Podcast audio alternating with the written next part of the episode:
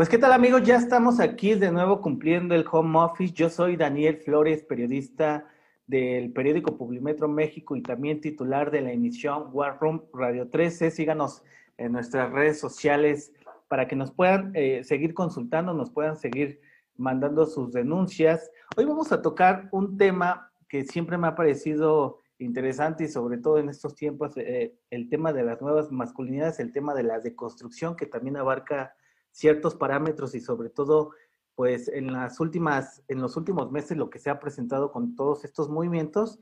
Y bueno, pues también para que le puedan escribir y mandar sus dudas, tenemos y le agradezco muchísimo los minutos a Nico Nogués, que es el fundador y director del Instituto para el Desarrollo de Masculinidades Antihegemónicas. ¿Cómo estás, Nico? Muy buenas tardes. Hola, muy buenas tardes, Daniel. Encantado y gracias por la, por la invitación. Gracias, Nico. Oye, pues fíjate que hemos tenido a diferentes especialistas aquí en esta emisión. Hemos podido consultar también a muchísimas mujeres y hombres sobre el tema. Y bueno, pues estamos trazando una nueva ruta para las próximas generaciones y también como personas en el tema de las nuevas masculinidades, el tema, pues ya no sé si decirlo micromachismos, solamente machismos. Y bueno, ¿para dónde estamos caminando? Y cuéntame un poco más de tu proyecto, por favor. Claro que sí, pues es, es muy interesante por, por donde empiezas, ¿no? Por todo el tema de los micromachismos, machismos cotidianos o directamente el machismo en el que estamos inmersos como, como sociedad, ¿no? de entrada, pues me, presento, como bien comentabas, en, formamos parte del Instituto para el Desarrollo de Masculinidades Antihegemónicas, soy el fundador y director del instituto, eh, y es un organismo que se está centrando en transformar la cultura machista en la que estamos inmersos como sociedad y enfocándose principalmente en trabajo con empresas, con empresas y con organismos. ¿Por qué? Porque si lo vemos a nivel de, directivos, de quien ostenta el poder aún en empresas, en organizaciones, pues nos, vamos, nos topamos con un dato que es durísimo y es que el 80% de los directivos todavía somos varones versus un 20% de mujeres. Aquí en el país, en México, no cambia tanto, 76% varones, 24% mujeres. ¿Qué significa esto? Pues que hay una repartición inequitativa del poder y hay una repartición que no permite que otros puntos de vista de la sociedad, en este caso de la mitad de la población, llegue también a incidir en las decisiones que se toman y que afectan al mundo. Y esto lo podemos extrapolar a gobiernos y a cualquier estamento de la sociedad.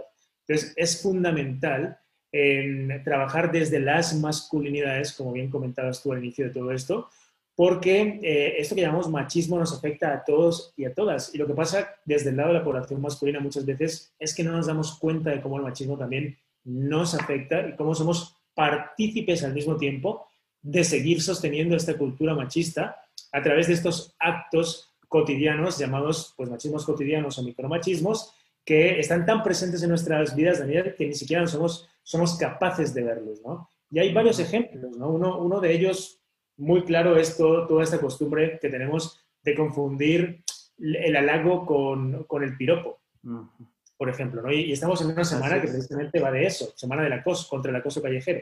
Entonces, pudiésemos dar un montón de ejemplos o ir profundizando en la conversación conforme, conforme tú veas conveniente, pero está interesante entender que como varones básicamente eh, representamos la mitad de la población y desafortunadamente protagonizamos la mayor parte de estas violencias de la cultura machista. Somos perpetuadores de esta violencia en múltiples niveles y somos recibidores de esta violencia en múltiples niveles que afecta, por supuesto, y en mayor medida, si lo vemos así entre géneros, eh, directamente afecta a las mujeres, pero que también nos afecta a nosotros por cómo seguimos entendiendo esta, este machismo que, en el que tenemos que demostrar nuestra hombría, nuestra fuerza, eh, y siempre desde la agresividad, desde la agresión, desde esta mala gestión de lo que se supone que tiene que ser un hombre. Así es. Oye, nada más me gustaría hacer un paréntesis para todos los que nos están escuchando. Pues se, ha, abierto los micrófonos de Radio 13 para también para, mujeres especialistas en la rama, sobre todo por, porque luego nos han caído críticas y, y hemos, lo hemos comentado mucho, sobre todo por qué dos hombres deberían estar hablando del, tema de machismo, ¿no? Se ha, consultado a diferentes especialistas y bueno, ahora te tenemos a ti. Me gustaría también tocar este tema del Me cuando detona esto y se lleva también a los medios de comunicación. Nico, también el tema de las marchas que se han vuelto una constante, no solamente en, en esa administración, como lo han querido ver, eh, bueno, diferentes actores políticos, es una deuda histórica desde hace muchos años, Pero también, a ver, desde el nivel empresarial tú mencionas y, datos del INEGI mencionan que pues los puestos de decisión, los puestos directivos, pues no están siendo ocupados por, por mujeres, ¿no? Hay una diferencia brutal ahí, pero también cómo evangelizar, ir reeducando o deconstruyendo, pues eh, tanto a nivel empresarial, nivel familia y pues también nivel personal, Nico. Claro, claro, esa es una gran pregunta y ahí tenemos que, entender, como, comentábamos antes, que esto que llamamos machismo es algo que es estructural y que efectivamente eh, nos afecta a todas, a todos, a toda la sociedad. Vamos a poner diferentes ejemplos y por qué es importante, para contextualizar estos ejemplos, Daniel, por qué es importante entender que le afecta a todo el mundo y que también afecta a todos estos millones de varones que entienden que esto no va con ellos, que esto es un problema inventado por las mujeres, que se sienten ofendidos cuando se habla de machismo. Principalmente ellos tienen que entender que eso que llamamos machismo en primer lugar son conductas, son interacciones, son acciones, son chistes, son políticas, son maneras de interactuar que tenemos donde el común denominador es este intento de sometimiento, este intento de controlar, este intento de imposición, este intento de querer aprovecharse una parte de la otra y donde normalmente eh, y lo vemos cada día a nivel estadístico, la parte que saca provecho, normalmente en género somos los varones, y la parte que no puede llegar a ese, sacar ese provecho o a ostentar ese poder son las mujeres. Entonces, hay una repartición aquí donde se entiende que lo masculino es superior desde este punto de vista machista y donde se sobreentiende que lo femenino es débil y es inferior desde este punto de vista machista. Entonces, desde esa, esa estructura, digamos, de pensamiento y de organización de la sociedad, se crean estas relaciones tóxicas donde si eres hombre, por ejemplo, tienes que demostrar esta fuerza, este poder, este control de ti, que muchas veces también te impide, por ejemplo, hablar de tus problemas, te impide pedir ayuda, te impide mostrarte vulnerable, te impide romper y de repente mostrar que pues tienes, no sabes cómo solucionar las cosas, que incluso deberías tal vez pedir ayuda profesional o psicológica, que no ves a tus hijos porque realmente acabaste en una relación tóxica que no pudiste sostener, que el 40% de los hogares de este país carece de una figura paterna, y un montón de estadísticas que afectan directamente a la población masculina también, pero que no son ni conscientes por seguirse tragando el cuento de que ser hombre pues es tomar cerveza, este, mostrar que somos fuertes, no llorar, proveer, pagar las cuentas a toda costa y en definitiva llevar una vida muy forzada por meternos en este saco de lo que se supone que tenemos que ser como hombres. Si a esto le sumamos cómo esto afecta directamente a la mitad de la población a través de las violencias de género, la violencia contra las mujeres, todo el tema que hablábamos de violencias sexuales, por ejemplo, eh, por ejemplo en México, al menos 6 de cada 10 mujeres ha enfrentado ya un incidente de violencia o lo va a enfrentar. Más del 40% de las mexicanas ha sido víctima de la violencia sexual. Son cifras durísimas, ¿no? ¿Quiénes son, son los perpetradores de todo eso? Pues varones. Ojo, no estamos diciendo que todos los oyentes, que los que estamos aquí seamos unos violadores, unos sociópatas, unos violentadores, no estamos diciendo eso pero sí estamos diciendo que cuando lo miramos estadísticamente, eh, la parte que acciona esta violencia por mucho a nivel estadístico es la parte masculina, somos los varones. La parte que recibe esta violencia, cuando hablamos de violencia contra la mujer, directamente se ejerce desde el hombre hacia la mujer. Pero cuando hablamos a nivel macro de quiénes son los que más mueren en conflictos, guerras, narcotráficos, peleas, este, y todo esto que tiene que ver con esta demostración de poder, ¿quiénes nos llevamos esas cifras eh, de homicidios directamente? Los varones. Morimos cuatro veces más, en este caso, si lo comparamos en género, que las mujeres. Pero ¿quiénes están matando a esos varones? Sería la pregunta. Otros hombres. Suponemos el 95% de la población carcelaria, 92% eh, de la población carcelaria mundial, 95% de los homicidios a nivel mundial. En definitiva, son estadísticas que nos van dibujando cómo es un mal, esta cultura machista en la que estamos inmersos, que no nos deja ver la manera directa en la que nos afecta a todos, a todas, a toda la sociedad y que pareciese mentira que a estas alturas sigamos intentando disfrazar el hecho de ser hombres con no atender a una problemática que también nos afecta a nosotros. Ojo, nada más me gustaría hacer ahí un pequeño énfasis, eh, y porque nos han argumentado mucho y nos han puesto eh, sobre todo muchos comentarios ahí, Nico, eh, el tema de los homicidios que se mata más a los hombres, pero de estas 10 mujeres que se asesinan a, digo, lamentablemente al día en el país, se les asesina por el simple hecho de ser mujeres. A un hombre no se le mata por ser hombre, por, para dejarlo bien en claro, porque es un argumento que nos han colgado mucho en redes sociales, y a la mujer se le mata por el simple hecho de ser mujeres. Entonces, el escenario es gravísimo, el tema de la reeducación para estas generaciones que nos van empujando, para uno mismo, para el tema empresarial. Y me gustaría preguntarte también, pues, eh, esta cultura tan arraigada, eh, estos problemas tan arraigados que venimos arrastrando desde hace generaciones, ¿cuál es la disposición y la voluntad también a nivel empresarial y a nivel gobierno, también con los funcionarios y a nivel de, otras eh, esferas para poder asumir pues este compromiso para eh, tomar estas nuevas masculinidades, Nico? Pues eh, sí, o sea, más que, más que la voluntad hay una necesidad a nivel mundial porque pues ya no, no hay vuelta atrás. Estamos en un contexto de reivindicación de los derechos de las mujeres que es necesario atender desde el sector público, desde el sector privado, desde todas las áreas que conforman una sociedad y ya no hay vuelta atrás. Nos, nos guste más les guste menos a algunas personas, sean más fan de este movimiento movilizatorio o seas menos fan de él, es inevitable. Estamos en un cambio de paradigma.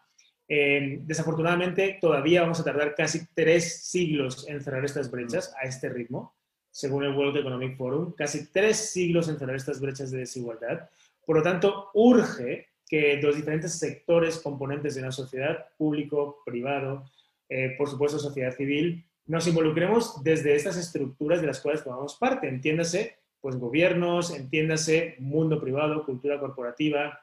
Y sí, hay muchas, muchas, eh, digamos así, necesidad ya a nivel global también por lineamientos internacionales, por reglamentos internacionales, de que los principales actores sociales de una sociedad, los gobiernos, apliquen políticas públicas donde también se empiecen a involucrar a los hombres en temas de seguridad y espacios seguros. Porque fíjate que los espacios seguros no lo son en absoluto, precisamente por la cantidad de violencia que hay, violencia machista, donde, como comentabas, hay 11 feminicidios al día y donde siguen eh, eh, matándose a, mujeres y a hombres y quienes somos de nuevo artífices de todo ese, nivel de violencia, en mayoría somos eh, varones, o sea, los ejecutores de esa violencia. Por lo tanto, de espacios públicos seguros no, no, no, no lo son como tal. Mm. Y es necesario empezar a involucrar a toda la población masculina en esta seguridad pública, cuerpos de seguridad del Estado las personas que toman las decisiones a la hora de, recibir una denuncia, los jueces que toman o que declaran culpables o no a víctimas o que, o que revictimizan a víctimas por no entender con perspectiva de género ese tipo de violencias. Si lo llevamos al mundo de, vista empresarial, ¿quiénes están ostentando el poder? ¿Qué techos de cristal o no hay allí? ¿Cómo se pueden desarticular en estas empresas? ¿Qué permisos de paternidades están dando o no para que los hombres también se puedan involucrar en las paternidades? En definitiva, son muchas cosas a tratar, es un tema muy complejo que se tiene que analizar desde múltiples aristas, pero que en definitiva pues, nos lleva otra vez a lo mismo, ¿no? que hay que ejercer una corresponsabilidad desde todos los lados de la sociedad. Y eso, por supuesto, pasa también porque los hombres nos involucremos en eso. Claro. Pues mira, eh, justamente retomando un poco el discurso de, las mujeres que hemos tenido aquí, y mujeres, temas de Comisión de Derechos Humanos, eh, activistas que han promovido el tema de la alerta contra la violencia de género. Eh, me gustaría preguntarte también, pues, desde el Instituto para el Desarrollo de estas Masculinidades, son cursos, talleres, también para que eh, lo comentabas bien y nos ha pasado seguramente como hombres, tienes ciertas conductas todavía o tenemos ciertas, eh, este tipo de, conductas o de acciones que son machistas, ¿no? Que laceran también el tema de las mujeres y, cómo detectarlos, Nico, si ahí nos pudieras comentar un poco sobre lo que hacen en, en este instituto, por favor. Claro que sí, claro que sí. Trabajamos, trabajamos en dos ejes de reeducación. El primero es enseñar a transformar hábitos. Hábitos significa en cultura machista, cómo transformamos hábitos machistas. Lo hacemos a través de una metodología propia, lo hacemos a través de unas temáticas que llamamos hacks para poder romper con el machismo que habita en cada uno de nosotros. Y lo hacemos en el interior de las empresas, a través de dinámicas como conferencias, círculos para hombres, donde trabajamos específicamente un programa de trabajo masculino de diferentes sesiones con diferentes hacks y temáticas que ayudan a esta transformación de hábitos machistas. Y por otra parte, lo hacemos usando la comunicación a través de campañas eh, que usan eh, la narrativa, la creatividad, el poder de las historias para dejar de sostener los mismos estereotipos de siempre, que conllevan mismos comportamientos de siempre, para que a través de estos nuevos mensajes, estas nuevas narrativas, estas nuevas historias, ayudemos a romper estos estereotipos. Entonces, resumiendo, dinámicas de reeducación a través de círculos, conferencias y trabajo de reeducación directo y campañas eh, nuevas narrativas y nuevas maneras de romper con esos estereotipos sociales. Buenísimo. Oye, nada más como duda, y justamente lo, he tocado en las entrevistas que hemos tenido sobre perspectiva de género, ¿son micro machismos todavía o machismos solamente? Pues ese, depende del ángulo en que lo mires, del país en que lo mires. Aquí en México se, les denomina machismos cotidianos eh, por ser comportamientos machistas que se tienen cada día. si lo llevamos, por ejemplo, a Argentina, se usa todavía el concepto de micromachismo, eh, pero viene a referir exactamente lo mismo, actos que damos por normativizados y que están tan presentes en nuestra vida que son prácticamente aceptados social, a, a nivel social, pero efectivamente, como tú dices, son conductas machistas. ¿no? Le podemos llamar de una forma, lo podemos llamar de otra, pues ahí en función de, las, de la idiosincrasia, pero el resultado es el mismo, una conducta machista eh, en el día a día. Buenísimo, Nico. Oye, te agradezco muchísimo los minutos, pero antes de terminar, me gustaría agregar este tema de solamente como un comentario, ¿cómo has visto las marchas que se han presentado pues en las últimas semanas, el denominado 8M? Y seguramente pues la toma, tenemos la toma de la Comisión de Derechos Nacional de Derechos Humanos, la exigencia en Cámara de Diputados y bueno, eh, la colectiva Brujas del Mar, que también tuvimos oportunidad de entrevistarla aquí, y bueno, diferentes eh, movimientos a nivel nacional que también buscan incidir en la vida política, empresarial y económica del país. ¿Cómo ves pues toda esta ola eh, que se ha estado generando pues en los últimos meses? Pues absolutamente necesaria, súper necesaria, ¿no? Y, como tú dices, no solo los últimos meses, ¿no? Como como es una, una ola más que viene a sumar a esta fuerza de, pues de, 250 años, eh, cuatro horas de feminismos desde diferentes lados del mundo, como tú bien comentas ahora aquí en México, con mucha fuerza desde hace ya muchos años también, y cómo es bien necesario esa reivindicación. Nosotros, la verdad, no entramos a protagonizar ni hablar nada que tenga que ver con feminismos. Nosotros, toda la conversación que abordamos, tanto contigo en esta sesión, como en todas las sesiones que tenemos, como desde el trabajo del instituto, se centra única y exclusivamente desde las masculinidades a aportar en eso que llamamos inclusividad, inclusión, diversidad, igualdad sustantiva.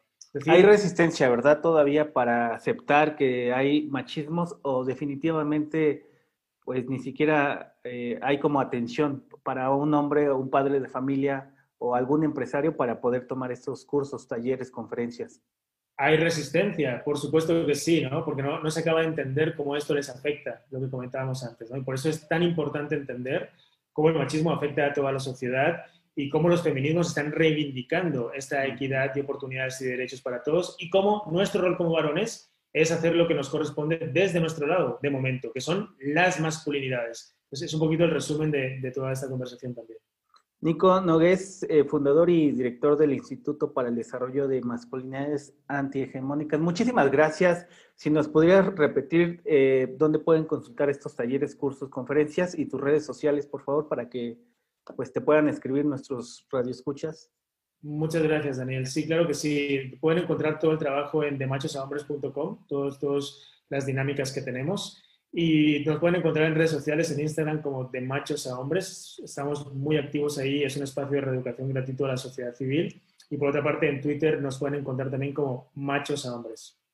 Buenísimo, Nico. Pues con esto cerramos esta emisión. Importantísimo, hemos insistido mucho en el tema de la deconstrucción, de la reeducación, también como conductores, periodistas, empresarios, políticos, etc. Nico, pues eh, muchísimas gracias por el tiempo, pues estamos al pendiente y seguramente nos vamos a encontrar más adelante. Muchas gracias. Gracias también por el espacio, Daniel. Un saludo a todos. Gracias, cuídate.